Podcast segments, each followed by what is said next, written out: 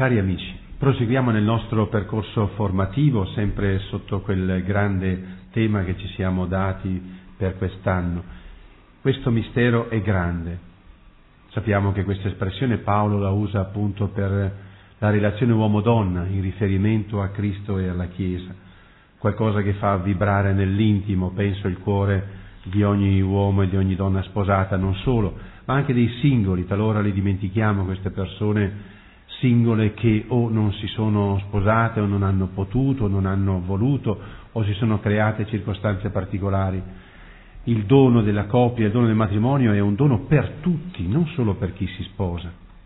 Anche per i singoli, anche per me, prete, è significativo guardare una coppia, guardare, pensare e valutare ciò che è il dono che essa è per tutta la Chiesa e per la società. Quindi proseguiamo in questo nostro cammino eh, sempre accompagnati dall'aiuto del teologo Don Giorgio Mazzanti che insegna eh, sacramentaria alla Pontificia Università Urbaniana di Roma ed ecclesiologia al, all'Università, allo studio teologico fiorentino. Il tema che affronteremo in, questo, in questa catechesi è l'ultima cena, dimensione nuziale dell'Eucarestia. Don Giorgio, a te la parola. E abbiamo terminato l'ultimo incontro eh, soffermandoci su quello che abbiamo chiamato il peccato originario, questa, questa tragedia, questo dramma che è accaduto una volta ma che si rinnova eh, di tempo in tempo, insomma anche di vita in vita. E eh, eravamo rimasti, anche avevamo già accennato, che per poter rimediare al peccato originario non era sufficiente una tattica, uno spostamento degli atteggiamenti, ma si esigeva un intervento radicale e quindi siamo rimasti quasi con la domanda no? dove e con chi, con che cosa avviene il rovesciamento del peccato originario. Abbiamo già anticipato che eh, questo è quello che ha fatto Gesù Cristo, ma noi ci possiamo chiedere ma dove, come in particolare Cristo è riuscito a rovesciare questo tipo di struttura? Ecco, forse non dobbiamo andare subito all'Eucarestia, ma accennare a qualche cosa che porterà poi all'Eucarestia. Comunque possiamo dire che Cristo ha rovesciato la situazione del peccato originario esattamente sulla croce al tempo della sua morte. E a questo punto ci chiediamo davvero in che senso. Durante la sua vita Cristo aveva detto che lui sarebbe stato innalzato sull'albero, sul palo della croce, come era stato innalzato il serpente eh, di bronzo di rame sul palo eh, nel deserto durante il tragitto del popolo di Israele guidato da Mosè. Eh, il popolo aveva mormorato contro Mosè e Dio aveva suscitato dei serpenti che eh, mordevano le persone. A questo punto le persone cercano eh, di poter essere salvati, allora Dio dice a Mosè di innalzare questo, un palo in mezzo all'accampamento, di appendere in alto un serpente di, di bronzo. E, e, chiunque veniva morso dal serpente, se guardava questo serpente innalzato, sarebbe stato guarito. Ecco, in un certo senso Cristo si pone davvero come il palo innalzato nel deserto del mondo, nella storia del mondo e si fa porre sulla croce, accetta di essere posto sulla croce come il serpente trafitto per poter operare la guarigione e la salvezza dal morso del serpente antico, quello micidiale. Mi è sempre rimasto impresso eh, una cosa che mi avevano detto dei missionari, che poi adesso vedo che è diventato normale, mi aveva colpito che eh, in alcuni paesi africani chi rimaneva morso da un serpente se trovava un, una pietra nera doveva applicarla alla ferita e la pietra nera non si staccava dalla pelle delle persone finché non aveva finito di assorbire tutto il veleno che il serpente aveva messo dentro. E poi ho chiesto se questa pietra nera si poteva ancora utilizzare e mi avevano detto che era sufficiente metterla anche due o tre notti eh, nel latte, a bagno nel latte, che la pietra avrebbe dovuto di nuovo rifunzionare. io non so come mai eh, ho avvertito da subito che questa pietra nera poteva davvero essere l'immagine del Cristo, che accetta di stare attaccato al dramma dell'uomo eh, per poter portare via tutto il peccato e accettare anche di discendere agli inferi, stare nella morte, insomma, per tre giorni per poi poter portare la pienezza della vita. Evidente allora no, che Cristo si pone su questo albero della croce come l'albero della redenzione. Ora però questo albero della croce inevitabilmente richiama l'albero dell'Eden, che era stato posto al centro dell'Eden. In un certo senso, anzi, si potrebbe dire che proprio il palo albero della croce di Cristo è il vero albero del giardino dell'Eden.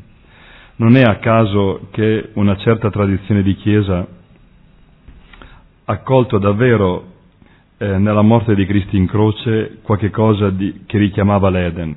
Se non altro ognuno di noi forse ricorda un teschio messo ai piedi della croce del Cristo. E la leggenda vuole che quel teschio era il cranio di Adamo che era stato sepolto lì e che il, l'albero della croce era fatto proprio con l'albero eh, della conoscenza e dell'albero della vita, no? interessante, e quindi che il, le prime gocce di sangue che cadono cadono sulla testa di Adamo abbastanza interessante, una leggenda però abbastanza interessante che ci aiuta a capire che in fondo il Cristo è venuto esattamente per ricominciare le cose da capo. E quindi allora in che senso si ricomincia tutto da capo? Intanto eh, dobbiamo proprio capire che Cristo è il Dio fatto uomo, che si lascia porre sulla croce per dire che lui non è affatto geloso di se stesso. E quindi il crocifisso dice con molta chiarezza che Dio non tiene a sé, ma tiene molto di più a quelli per i quali ha dato la vita. E quindi, eh, morendo sulla croce, Cristo mostra tutta la falsità dell'insinuazione diabolica di quella luce stranita ed estraniata che il diavolo aveva messo nel cuore dell'uomo. Ecco, eh, Cristo, eh, il Cristo crocifisso dice esattamente il contrario dell'affermazione diabolica della presunzione dell'uomo e della donna. Quindi eh, proprio il crocifisso attesta quello che poi San Paolo dirà, che Dio non considera un possesso geloso il suo essere uguale a Dio, eh, ma eh, Dio è disposto a perdere quello che lui è, quello che lui ha, per poterlo davvero lasciarlo uscire da sé e per poterlo donare all'uomo. Quindi è interessante che allora mentre Cristo muore consegna il suo proprio spirito. È, è bellissimo quel termine del Vangelo, no? quando dice che Dio, che Cristo morendo sulla croce lasciò uscire da sé, anzi tramandò, donò eh, il suo stesso spirito. E quindi questa pienezza di vita divina che aveva dentro di sé. Ma anche una volta morto, eh, Cristo accetta di essere trafitto nel costato lasciando uscire da sé il sangue e, e l'acqua, il sangue che è l'anima della vita, quindi la sua vita terrena, ma anche l'acqua che è il simbolo di quest'altra anima che Cristo ha, dell'anima divina. Quindi di nuovo la trafittura del costato eh, accerta che Dio non tiene nulla per sé, che addirittura lascia uscire tutto da se stesso. Ma proprio in questo suo morire trafitto, la tradizione, per dire proprio dal Vangelo di Giovanni, ha colto nel Cristo crocifisso il nuovo vero definitivo Adamo. Come Adamo era sprofondato in un sonno di morte, ed è proprio in quel momento che avviene la trafittura del costato, lo squarcio del suo costato, per poter prendere una costola con cui plasmare Eva, ecco, questa stessa cosa in qualche modo si ripete adesso nel Cristo. Quindi Cristo accetta di essere squarciato perché dalla profondità di sé vengono presi quel sangue e quell'acqua che sono ciò che lui ha di più suo, di più divino, per formare questa nuova donna, la nuova sposa, la nuova Chiesa. Quindi si potrebbe dire, no? Eh, Cristo accetta di essere squarciato nella profondità di sé perché da questa profondità potesse emergere il sogno suo più vero, che in fondo Cristo non è come Adamo, sa benissimo eh, qual è il suo sogno più vero ed è la donna madre che sta lì ai piedi della croce. mentre quando Adamo eh, sprofonda nel sonno non sa che cosa Dio eh, gli avrebbe dato, che tipo di, di aiuto gli avrebbe dato, in fondo Cristo sa benissimo che sta morendo per una realtà che lui ha scelto da sempre e che è Maria, la madre, la donna che sta lì ai piedi. Quindi eh, si potrebbe dire, no, la trafittura del costato lascia ancora meglio capire qual è stato l'intento, il sogno più profondo di Dio, di poter davvero trovare una sposa umanità che stesse accanto a lui come la sposa che sta accanto allo sposo. E quindi Cristo in fondo questa donna l'ha già vista lì ai piedi della croce. E, e non è allora un caso che Cristo prima di morire ha chiamato sua madre donna, come aveva fatto al momento delle nozze di Cana. Ecco, non è un termine di disprezzo, ma è un termine nobiliare. Si può davvero dire, chiamando la donna, Cristo in qualche modo l'ha caratterizzata nella sua natura più profonda, addirittura insomma l'ha identificata con il progetto stesso che Dio aveva sull'umanità. E quindi lei è la donna della Genesi ed è la donna dell'Apocalisse ed è la, ed è la donna quindi del sogno di Dio. E mentre la, la, chiama così, la chiama donna, nello stesso tempo la fa madre, madre dei viventi.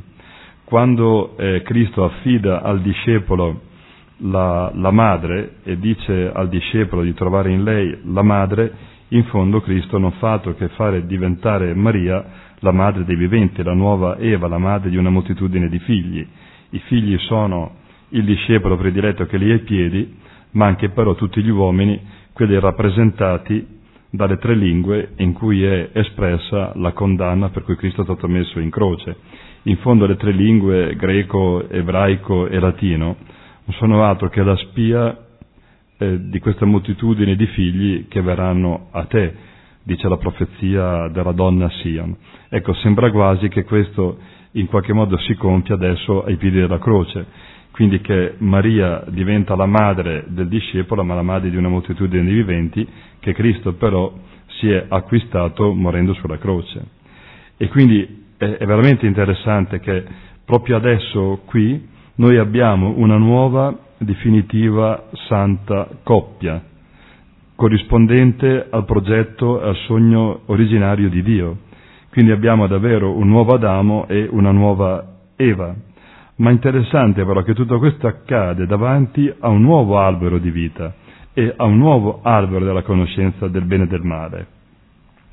Perché in fondo il vero albero di vita è questo albero che sostiene il Cristo, che morendo proprio lui passa la vita, ma mentre passa la vita suggerisce anche il criterio, la nuova legge, la nuova etica di come si deve vivere eh, l'esperienza umana, il rapporto con Dio. E quindi, eh, ed è molto interessante che a questo punto le cose esattamente si rovesciano. Eh, nel peccato originario, diciamo così, no? è il serpente che aveva suggestionato la donna ed era la donna che aveva eh, offerto il cibo ad Adamo. Si potrebbe dire, qui invece è Cristo, lo sposo, che sta eh, pienamente eh, lucidamente in possesso di sé ed è proprio lui adesso che offre il frutto della vita alla donna. Proprio viene rovesciato la situazione del peccato originario. Quindi si potrebbe dire il Cristo appeso sulla croce il nuovo albero della vita che strappa da sé la vita e la offre alla propria donna, ma mentre dà la propria vita offre anche il criterio del nuovo modo di vivere, che poi è esattamente quello che Cristo esprime nel suo dare la vita per la sposa. Quindi la nuova legge è una legge di un amore che arriva a dire do la mia vita per l'altro, per la persona che io amo. Per cui si potrebbe dire in un certo senso che Cristo stesso è insieme eh, l'albero della vita e l'albero della conoscenza del bene e del male. E il fatto stesso che lui lascia uscire da sé lo spirito è perché lo spirito sarà poi l'eco di questa nuova legge. Per cui credo che sia abbastanza bello dire la nuova legge e la nuova conoscenza viene portata avanti dallo Spirito Santo, che è scaturito dal cuore di Cristo, che Cristo stesso dà. Quindi credo che sia molto bello cercare di capire che adesso è proprio Gesù Cristo che dà il frutto che poi in fondo è se stesso, in fondo Cristo dà come frutto se stesso, si potrebbe dire Cristo si consegna come frutto a chi si fida di Lui e chi l'accoglie. E qui chi si fida di Lui in pienezza e l'accoglie in pienezza è esattamente lei, la donna. Ecco. Si potrebbe dire, qui Sant'Efram per me ha detto delle cose incredibili, quella scena eh, del paradiso che in fondo è rimasta sempre sospesa, no? perché non ha mai potuto diventare come Dio l'aveva pensata, finalmente questa realtà che Dio aveva pensato si compie adesso lì ai piedi della croce. E quindi eh, questa figura di sposa ha subito il volto di lei. Ma nello stesso tempo però questo mistero nuziale poi si sposta, si sposta eh, considerando insieme Maria e il discepolo. Si potrebbe, si potrebbe dire questo mistero nuziale che si compie in maniera forte tra Cristo e Maria, adesso si propaga, si diffonde eh, tra Maria e il discepolo e quindi tutti i discepoli che crederanno nel, nel Cristo. Quindi qui nasce davvero questa nuova realtà della Chiesa. Ora però, ed ecco qui il passaggio che dobbiamo fare, tutto questo che è accaduto storicamente sulla croce, che noi abbiamo a malapena eh, richiamato, di fatto, di fatto, tutto questo è stato anticipato e vissuto da Gesù Cristo proprio durante l'ultima cena. Cioè quello che abbiamo detto eh, adesso del mistero della croce, in qualche modo era stato già posto eh, da Cristo nella sua ultima cena perché Cristo lì durante l'ultima cena ha veramente posto un'azione simbolica reale molto forte. Lo snodarsi, si potrebbe dire così, no? Lo snodarsi storico degli eventi sulla croce e accanto alla croce e dopo la morte non fanno che prolungare e mettere in luce il cuore ultimo e vero dell'ultima cena, che quindi allora non è tanto un'ultima cena, ma è davvero la prima cena, perché la, di nuovo, per usare il linguaggio del peccato originario, è una cena originaria, è una cena fontale. Quindi è, sì, la chiamiamo ultima a livello cronologico della vita di Cristo, ma di fatto Cristo, volendo questa sua ultima cena, l'ha posta come la, la cena prima, l'archè. Quindi si potrebbe dire la cena diventa la nuova archè, la nuova origine, la nuova scaturigine di tutto il mistero nuziale. Quindi proprio l'ultima cena vissuta in estremis di fatto è la prima originaria fontale cena che decide la pienezza, la totalità della vita di tutti e di tutti, e della vita di chiesa e della vita di coppia. Scusami da Giorgio, solo pongo una domanda per aiutare gli ascoltatori a seguire bene questo passaggio. Tu nel presentare il, ehm, l'ultimo gesto di Gesù del dono totale di sé eh, sulla croce l'hai presentato come dono che mette in risalto il nuovo Adamo e la nuova Eva, la nuova coppia. Mm. E credo che nel passaggio all'ultima cena è bene che ci mostri, visto sì, che questo è anticipato, è anticipato nella cena, come nella cena c'è un nuovo Adamo, una nuova Eva, come nella nuova cena c'è un lui e un lei, mm-hmm. ci sono le, le nozze. Sì, credo che sia vero, lo possiamo, eh, lo anticipo subito, che così potrebbe andare bene e credo che sia abbastanza interessante, cioè in fondo eh, in questa cena eh, sono presenti il gruppo degli apostoli. Il gruppo degli apostoli eh, che, cosa, che cosa costituisce? Il gruppo degli apostoli costituisce sicuramente il, la, la, il numero legale richiesto per una cena pasquale ebraica eh, la, la, cosa era molto concreta, molto pratica, dovevano consumare ogni anno pasquale, per cui si richiedeva che almeno 10-12 persone stessero a, a mensa insieme. Questa, questo gruppo veniva chiamato in ebraico Aburà, è proprio un termine femminile no? abbastanza interessante, quindi Aburà, famiglia, comunità. Quindi si potrebbe dire, Cristo in fondo, volendo vivere quest'ultima cena, ha voluto accanto a sé la sua aburà, la sua comunità, la sua famiglia. In questo senso si può dire il gruppo apostolico è già comunità apostolica che siede accanto al Cristo come il volto di questa nuova sposa. Probabilmente ho sempre pensato che eh, le donne che vengono nominate il giorno di Pentecoste, Maria, le altre Marie e le sorelle, il giorno di Pentecoste negli Atti degli Apostoli, in fondo in fondo sono le stesse donne che erano già nel cenacolo durante l'ultima cena. E penso sempre che nell'ultima cena, nella cena pasquale, era una donna che doveva accendere il lucernario per poter avviare la cena pasquale. Ho sempre pensato che questo gesto l'ha fatto Maria e ho sempre collegato questo gesto con eh, l'incarnazione. Maria ha dato alla luce il Verbo, adesso nella cena pasquale è ancora di nuovo Maria che accende la luce per la cena pasquale. Quindi sono son convinto che lei è lì come una figura centrale eh, non è in primo piano immediatamente, ma in fondo lei è centrale, occupa uno spazio credo abbastanza bello secondo me. Credo, ecco, ma eh, come ogni donna in qualche modo sta in disparte, diciamo così, e diventa quella che però eh, prepara e accudisce la cena per gli altri. Quindi sembra quasi che Maria no, passi qualche cosa di sé a questa comunità apostolica che sta accanto al Cristo c'è una bellissima preghiera eh, di Sant'Efrem riferita a Maria davanti all'Eucarestia dove dice io non sono geloso di te, diventa davvero il Signore di tutti. Ecco, si potrebbe dire eh, quella sera, nella notte della cena pasquale, Maria serve questa nuova realtà della Chiesa sposa rappresentata adesso dal gruppo degli Apostoli. Quindi si potrebbe dire questo gruppo, questo gruppo legale della Burà dei dodici in realtà sono anche la concretizzazione del, del volto della sposa che ha accanto a sé Maria anche se non emerge in, in primo piano. Che la cosa sia così, no? Che questa comunità eh, rappresenti per Cristo in qualche modo la sposa, la possiamo davvero scorgere in, in due gesti dell'ultima cena, secondo me che sono veramente molto forti. Uno è la famosa lavanda dei piedi. Se leggiamo meglio la lavanda dei piedi, è molto di più di un semplice gesto di umiltà, di un servo, di un atteggiamento servile del Cristo. Ecco, eh, noi possiamo veramente vedere nella lavanda dei piedi qualche cosa di nuovo, di veramente molto forte.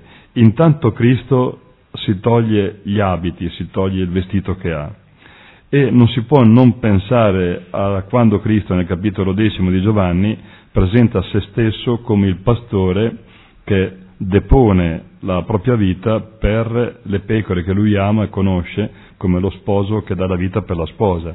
Quindi è evidente che addirittura, secondo alcune interpretazioni ebraiche molto interessanti, Cristo si toglie l'abito anche del sommo sacerdote per diventare quasi il capro reietto per poter proprio salvare totalmente eh, l'umanità e la Chiesa, l'umanità intera. Per cui è interessante, di nuovo, ritorna alla stessa logica che abbiamo detto prima della croce, che Cristo non è uno che tiene a se stesso, ma è uno che tiene molto di più alla comunità, all'umanità che lui ama. Per cui questo spogliarsi del Cristo, di nuovo, è uguale all'inno dei Filippesi, non ha considerato un tesoro geloso il suo essere uguale a Dio, ma ha spogliato se stesso. Questo atteggiamento di spoliazione totale a me pare che accada in questo momento ed è strano che il gesto della lavanda dei piedi parte, dice Giovanni, dalla mensa dove Cristo si dà nell'Eucarestia, anche qui non tenendo a sé, ma tenendo molto di più agli altri. Lui se si tiene è solo per tenersi in dono ed è questa stessa cosa che compie nella lavanda dei piedi. Ma questa lavanda dei piedi eh, davvero non è solo un gesto servile. Le, il dialogo tra Cristo e Pietro eh, rivela qual è il cuore profondo.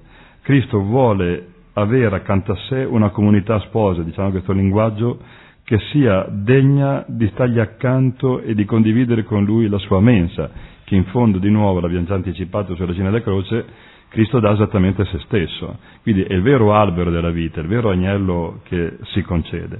Per cui Cristo lava i piedi per poter avere una sposa, una comunità totalmente pura. Per questo eh, Cristo lava i piedi, come poi lui dirà citando il Salmo quando spieghi il gesto, per poter arrivare alla radice mm, dell'uomo stesso, a me ha sempre colpito che Cristo va a lavare i piedi esattamente là dove il serpente ha morso e dove il serpente rischia di mordere. In fondo dobbiamo capire che la lavanda dei piedi avviene mentre erano già a cena, quindi eh, erano già venuti da fuori. Per cui è evidente che Cristo, interrompendo la cena, vuole porre un'azione simbolica molto molto forte e quindi vuole veramente eh, arrivare alla radice dell'essere delle persone perché va a lavare i piedi dove il serpente insidia. Ed è interessante che Cristo, mentre spiega che ha lavato il gesto suo di lavare i piedi, dice uno che intinge eh, alla mensa con me, uno di questi ha alzato il suo calcagno su di me. Ed è evidente che qui è Giuda. Giuda, Giuda in fondo non ha accettato di essere lavato nei piedi, invece ha accettato il morso del serpente che rovina lui, ma che rovina anche, che rovina anche Gesù Cristo. Quindi proprio direi la dinamica di queste cose fa intuire che, che Cristo, lavando i piedi, davvero vuole rovesciare l'idea del peccato originario, vuole rimettere, diciamo così, in piedi la comunità sposa perché in qualche modo sia degna di stargli davanti. Quindi noi potremmo anche dire, vuole che la sposa sia totalmente piantata nella verità per poter essere degna di stare con lui. In fondo, la lavanda dei piedi non fa altro che dire quello che poi San Paolo dirà nella lettera agli Efesini, al capitolo quinto, che Cristo ha amato la Chiesa, dato se stesso per lei, per farsela comparire davanti gloriosa, senza macchia, senza ruga o alcunché di simile. Io credo che davvero il cuore della lavanda dei piedi stia esattamente in questa interpretazione del testo degli Efesini perché in fondo la lavada dei piedi è un'azione simbolica fortissima con la quale Cristo interpreta, interpreta se stesso. Ecco. Ora, questo gesto di donazione totale no, che Cristo fa, lo fa poi sicuramente nella cena quando lui prende il pane e il vino. Ecco, quello che è l'azione simbolica della lavanda dei piedi eh, diventa, diciamo così, ancora molto più forte eh, nel dono che lui fa di se stesso attraverso il pane e attraverso, e attraverso il vino. Quindi, allora, è interessante che Cristo dà il suo corpo e dà il suo corpo di carne. Ma perché dà il suo corpo di carne? Dopo avremo modo forse di ritornarci sopra. Ma dà il suo corpo di carne davvero per poter diventare una carne sola con l'umanità. Io credo che il cuore eh, più segreto dell'ultima cena è proprio questo, che Cristo dà il suo corpo di carne per poter diventare una carne sola con la comunità, la Chiesa, la sposa che gli sta eh, lì davanti. E nello stesso tempo però le dà anche totalmente se stesso nel dono del sangue. Il sangue in fondo è quello che contiene anche il fuoco dello Spirito, per cui Cristo dà la propria vita fisica, ma anche di nuovo dà la propria vita spirituale divina. Quindi mentre è disposto a perdere la propria vita, diciamo così, normale, eh, umana, terrena, nello stesso tempo è disposto a passare a, alla comunità anche il soffio, il dono dello Spirito Santo. E quindi dà questo Spirito che è il vincolo e il sigillo dell'amore, ma che è anche la fonte radicale della gioia. In fondo tra questo vino dell'ultima cena e il vino delle nozze di Cana, se vi ricordate, c'è un legame molto forte. Quindi Cristo, Cristo effettivamente vuole uscire dal pianto della tragedia del peccato originale e vuole che l'uomo, la comunità, la sposa si, davvero, si riapra davvero alla festa. E per questo dà lo Spirito Santo, e dà lo Spirito Santo senza misura, espresso appunto in questa moltiplicazione no, abnorme del vino delle nozze di Cana. Però perché Cristo ha scelto il pane e il vino? A me pare molto semplice, no? Proprio perché era il modo umano più semplice ma anche più potente per esprimere che lui vuole davvero farsi intimo a coloro ai quali si dona. Questo è il vero mistero nuziale. Cioè in fondo Cristo si dà nel pane e nel vino esattamente per vivere una comunicazione, una comunio. Ho ritrovato finalmente in questi giorni, sono proprio molto contento, che comunio l'ho sempre pensato in tutti questi anni, non deriva tanto da cum munus, avere un compito, un ufficio insieme, ma diventa proprio dalla radice delle parole, da cum e nos, cum eh, insieme siamo una cosa sola. Quindi è molto interessante che allora, ed è lo stesso termine che viene usato nella liturgia, nella teologia siriaca, no? che in fondo tra la comunione eucaristica e la comunione nuziale c'è un rapporto molto stretto. È uguale uguale a quello che noi diciamo consumare eh, la, la, vita coniugale e consumare l'Eucarestia. Il problema è che questo consumare non, ha, non significa logorare, come se uno consumasse delle corde, ma significa assumere insieme, cum sumere, ma anche che insieme noi arriviamo al sommo, al massimo. E quindi la consumatio dell'Eucarestia e la consumazione delle nozze è, coincide proprio con il gesto di chi, assumendo insieme questo mistero, raggiunge davvero la somma, il vertice massimo di questo mistero. Per cui c'è tutto fuorché davvero un logoramento, c'è proprio il superamento della propria individualità e capire che assumendo insieme questo mistero noi arriviamo alla somma massima della vita. È questo che Cristo ha fatto nell'ultima cena. Quindi ha voluto che gli apostoli fossero suoi commensali, che consumassero con lui la cena, quindi che assumere insieme il pane che lui dà, perché insieme potessero raggiungere il massimo della pienezza. Questo credo che sia molto forte e proprio qui si realizza allora eh, il, il, il, la profezia della Genesi che Dio ha creato l'uomo e la donna no? perché diventino tesi, stiano tesi verso l'una carne. Ecco, si potrebbe dire, no? mai come nel momento dell'Eucarestia eh, si compie in qualche modo la profondità del mistero nuziale, eh, che è insieme l'unione, l'unione ma anche davvero lo stare uno di fronte all'altro. E a questo punto non c'è più no, la rivalità, lo stare di fronte come due rivali, ma c'è un stare di fronte come uno sposo e una sposa che si tessono le lodi e che nel loro rapporto trovano proprio la pienezza della loro esistenza. Di nuovo, eh, fonte, cuore e spinta di tutte queste cose rimane lo Spirito Santo. Quando Cristo dice fate questo in memoria di me, in realtà sta dicendo fate questo nella mia memoria, cioè a partire dallo Spirito Santo, grazie anche allo Spirito Santo, che diventa la memoria festosa che custodisce questa realtà del Cristo e che nello stesso tempo la rende, la rende possibile. Io credo che questo, questo sia il cuore eh, più profondo che era dalla cena, che poi appunto è quello che dicevo prima, emerge lì ai piedi della croce. In fondo il mistero di Cristo sposo nuovo Adamo, eh, di Maria e del discepolo è esattamente lo stesso contenuto dell'ultima cena. Eh, non c'è una cosa diversa. Quindi il nuovo Eden che appare sulla croce in realtà lo possiamo già scorgere qui anche nell'ultima cena. Ecco. E quindi si potrebbe dire adesso che esattamente qui emerge allora l'intenzionalità profonda di Gesù Cristo. E ci si potrebbe chiedere, forse l'abbiamo già anticipato altre volte, il, perché Cristo davvero ha preso carne da Maria?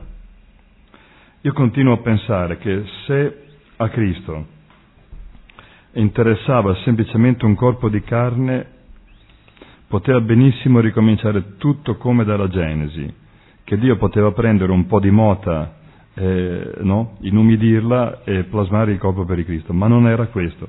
Quindi si potrebbe dire, Cristo, il figlio di Dio, ha voluto prendere carne da Maria per realizzare il mistero nuziale, in fondo, in fondo, tra l'evento dell'incarnazione e l'evento dell'Eucarestia c'è un rapporto molto stretto. Si potrebbe dire la, la struttura, il contenuto misterico dell'incarnazione e il contenuto misterico dell'Eucarestia in fondo è identico.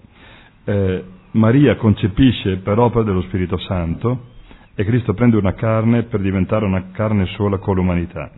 Grazie allo Spirito Santo, eh, Cristo si fa presente nel pane e nel vino perché di nuovo possa diventare nel pane e nel vino una cosa sola con la comunità. Quindi, eh, diciamo così, eh, Maria concepisce per opera dello Spirito Santo, la Chiesa quasi concepisce per opera dello Spirito Santo la presenza del Cristo nel pane e del vino Per, per cui c'è un rapporto, credo, veramente eh, molto molto stretto.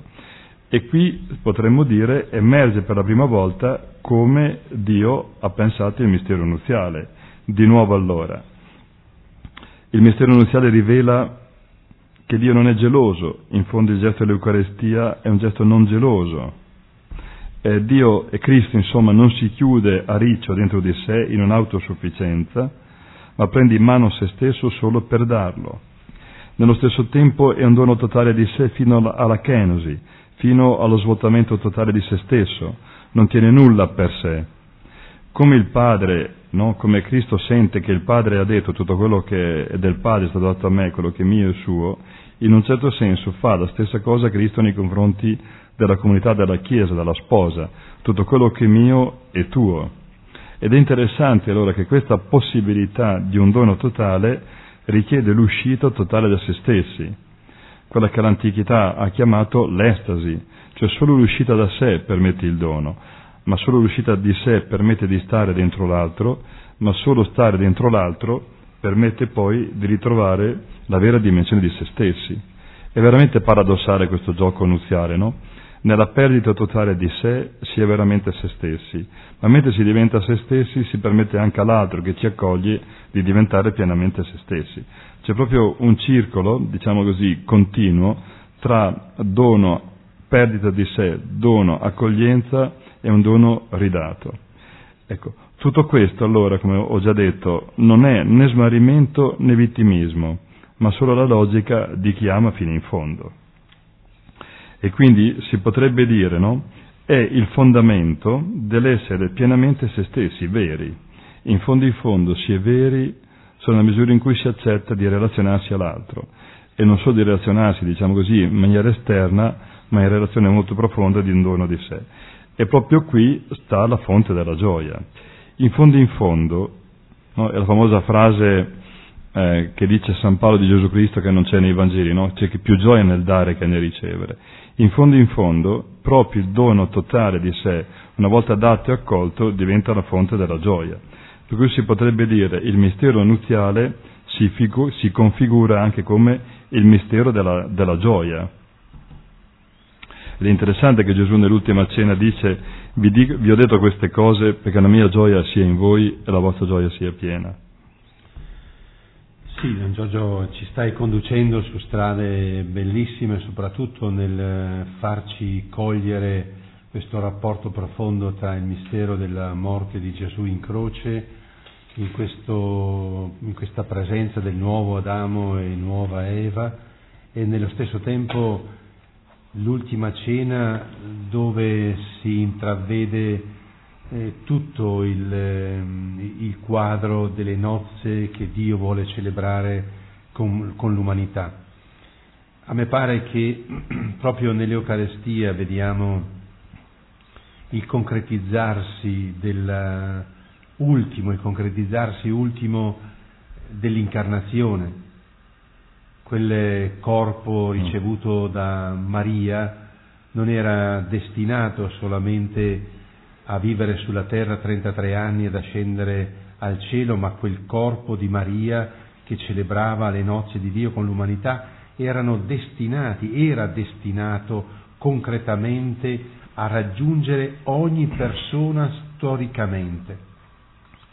Per cui mi sembra si possa dire, alla luce di quanto hai spiegato che nell'Eucarestia si concretizza, si concretizzano le nozze dell'incarnazione del Verbo di Dio con l'umanità, si concretizzano storicamente in ogni persona, in ogni uomo-donna.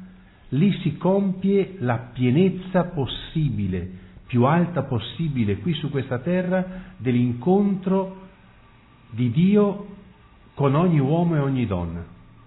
Non mi pare che ci sia un vertice più alto di incontro tra Dio e l'uomo.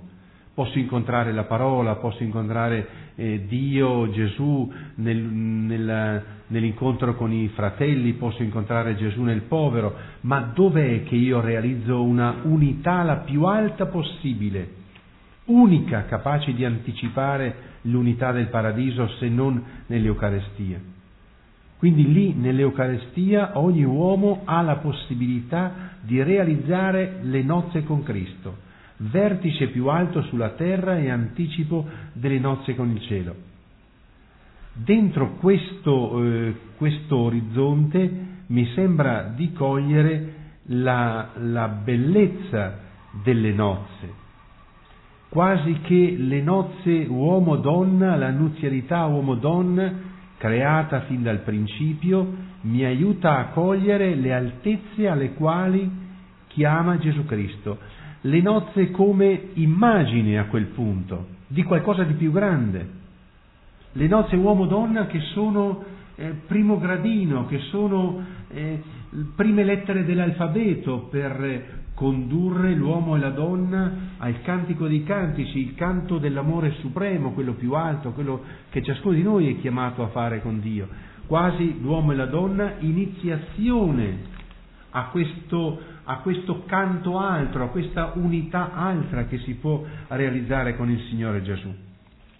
E nello stesso tempo, guardando agli sposi, mi pare di poter dire dalle ultime battute che, eh, che spiegavi che l'Eucarestia insegna le nozze. Certo lo approfondiremo questo, questo, argomento quando prossimamente tratteremo del rapporto Eucaristia e matrimonio, ma è bello già anticiparlo, farlo intravedere. L'Eucarestia insegna come si fa a sposare. L'Eucarestia insegna come si fa a realizzare le nozze. L'Eucarestia conduce alla pienezza delle nozze. E quindi diventa bello pensare per gli sposi che andare all'Eucarestia è andare alla fonte delle nozze.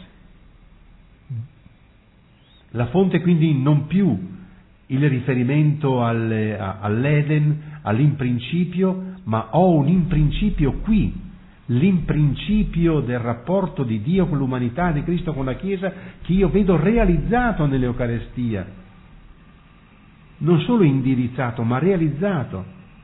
Quindi l'Eucarestia è il luogo dove vengono celebrate le nozze prime e ultime, mm.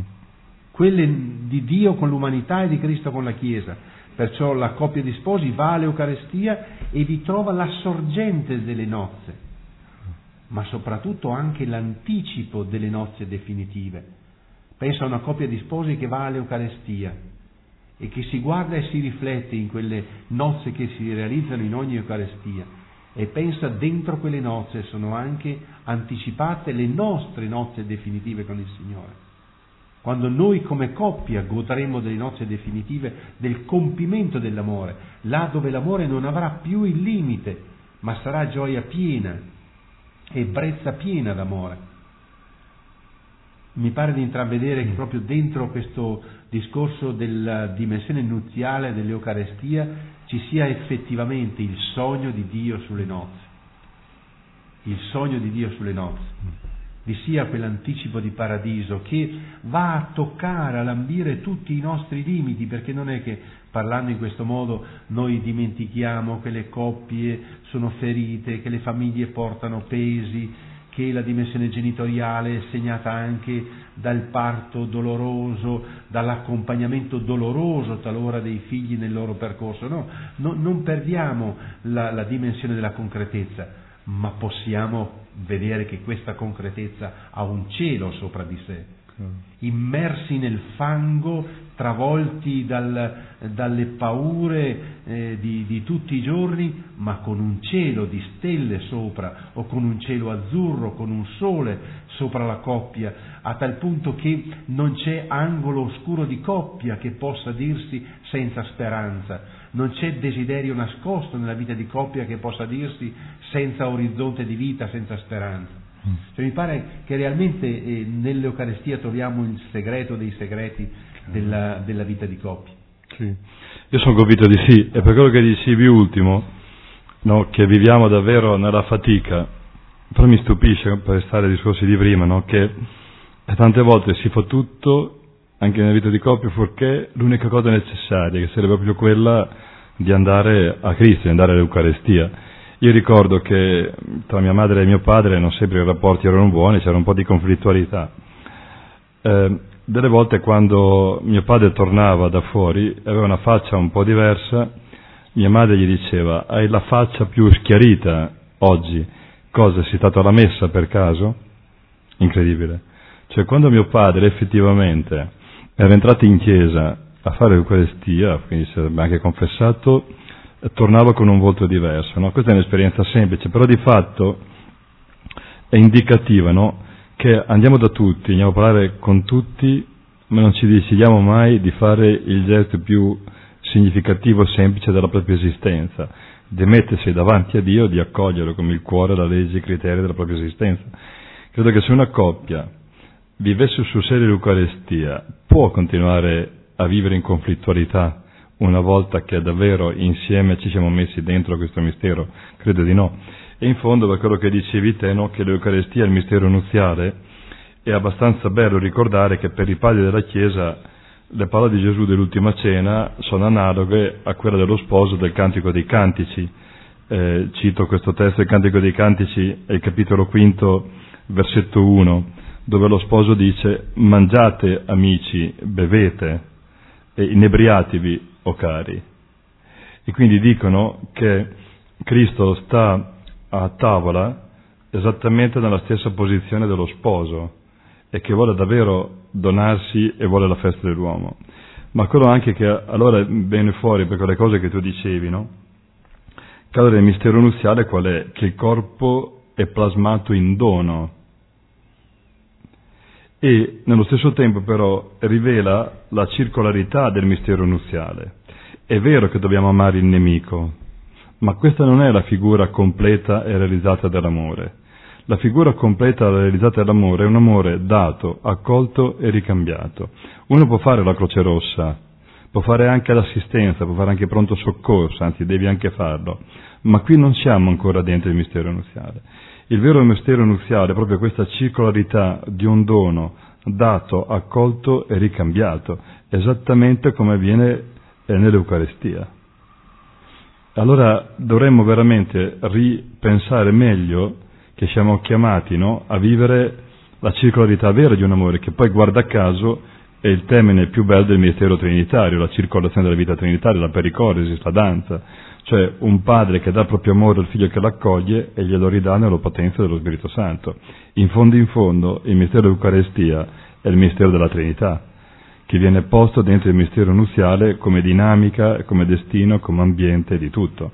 Quello che dicevi, no? che la, l'Eucaristia anticipa le nozze eterne, in fondo anticipa la partecipazione a questo ritmo di amore di, amore di vita trinitario. E dato che ci siamo, emerge qui, proprio nell'Eucaristia, no? il mistero dell'unione e della distinzione.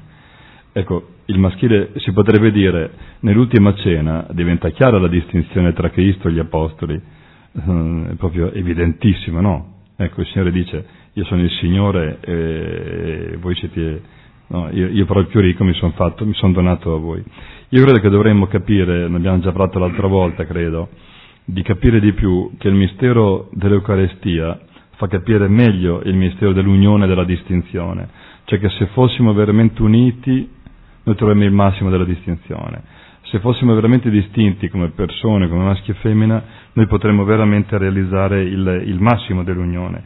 E, e, è la logica de, dell'Eucarestia, la logica del Cristo, la logica del mistero nuziale, che chi perde se stesso si ritrova, che l'unione celebra la festa della distinzione e che nella misura in cui non si è se stessi e ci si possiede si è capaci poi di darsi in dono.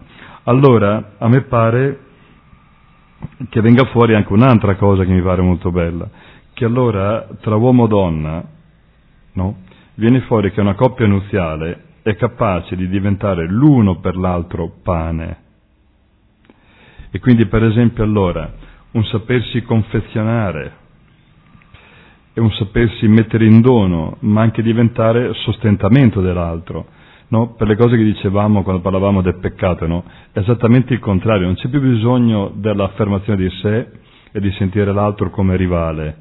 Eh, posso davvero capire che mi devo fare pane per l'altro e che diventa allora, che ti fai intimo, che diventi anche il sostentamento, il pane è anche buono, il profuma.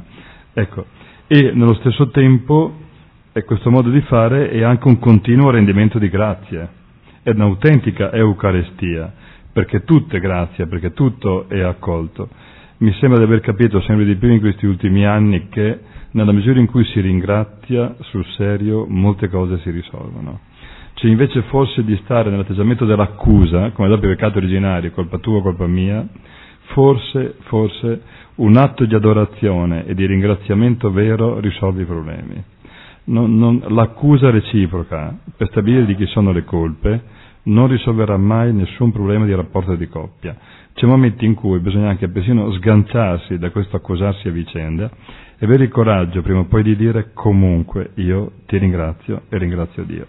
Probabilmente nell'avere il coraggio di dirsi grazie a vicenda, forse è possibile l'abbraccio, la festa e ritrovare pienamente se stessi, credo. Per cui ci si riaprirebbe, credo, a un'autentica, eh, un'autentica nuzialità. Nello stesso tempo, l'ho accennato, no? eh, non si può non invocare la presenza dello Spirito Santo, che è la nuova legge della vita, cioè lasciarsi proprio guidare dallo Spirito anche rompendo gli schemi. Se c'è una cosa che forse no, il Cristo insegna e che lo Spirito Santo opera, è proprio questo, cioè eh, lo schema non può diventare un idolo, perché la verità o lo scopo più, più vero di noi è la verità dell'amore di noi stessi allora probabilmente l'invocazione dello Spirito è anche la capacità di vivere quello che Gesù dice dello Spirito, no? che soffia quando, dove, come vuole, ne senti la voce ma non sai dove ti porta. E quindi invece di avere degli obiettivi, avere una tensione fortissima l'uno all'altro per far accendere di volta in volta i cammini che dobbiamo percorrere. Io sento sempre di più che invece di avere degli obiettivi, si tratta di accettare fino in fondo la relazione dell'uno dell'altro, perché solo l'accoglienza profonda dell'uno e dell'altro che segna, traccia il cammino che dobbiamo percorrere. Ho la vaga sensazione che dobbiamo rompere tutte le difese fidandoci della bontà dell'altro, della bontà dello spirito. Questo atteggiamento di fiducia che non sai dove ti porta, porta però in realtà alla pienezza. Non ti sta, fa stare soffocato dentro nessuna misura. Mi dà l'idea che qui sta la rottura degli schemi borghesi di una vita di coppia. Eh, forse un giorno ne dovremo anche riparlare, perché solo Dio, solo lo Spirito conosce le ragioni di Dio, il volere di Dio, ma anche solo lo Spirito conosce il cuore dell'uomo. Ecco, e quindi solo lo Spirito sa da dove eh, viene la festa, e quindi solo lui è davvero l'eros divino che informa l'agape. Un po' il Papa l'ha richiamato, forse bisognava svilupparlo di più. Cioè un amore vero non è solo una dedizione, è anche un eros, una festa, una gioia scambiata. E quindi c'è anche un eros divino che è proprio il sussultare di gioia, il tripudio di gioia. Si farà grande festa in cielo.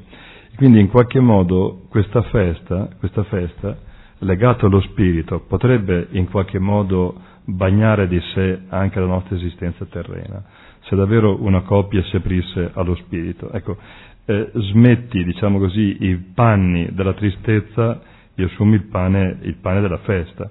Per cui, eh, diciamo così, è l'eros che in qualche modo no, trasmuta l'agape, una dedizione che potrebbe diventare solo quasi elemosina, in un dono festoso di sé all'altro.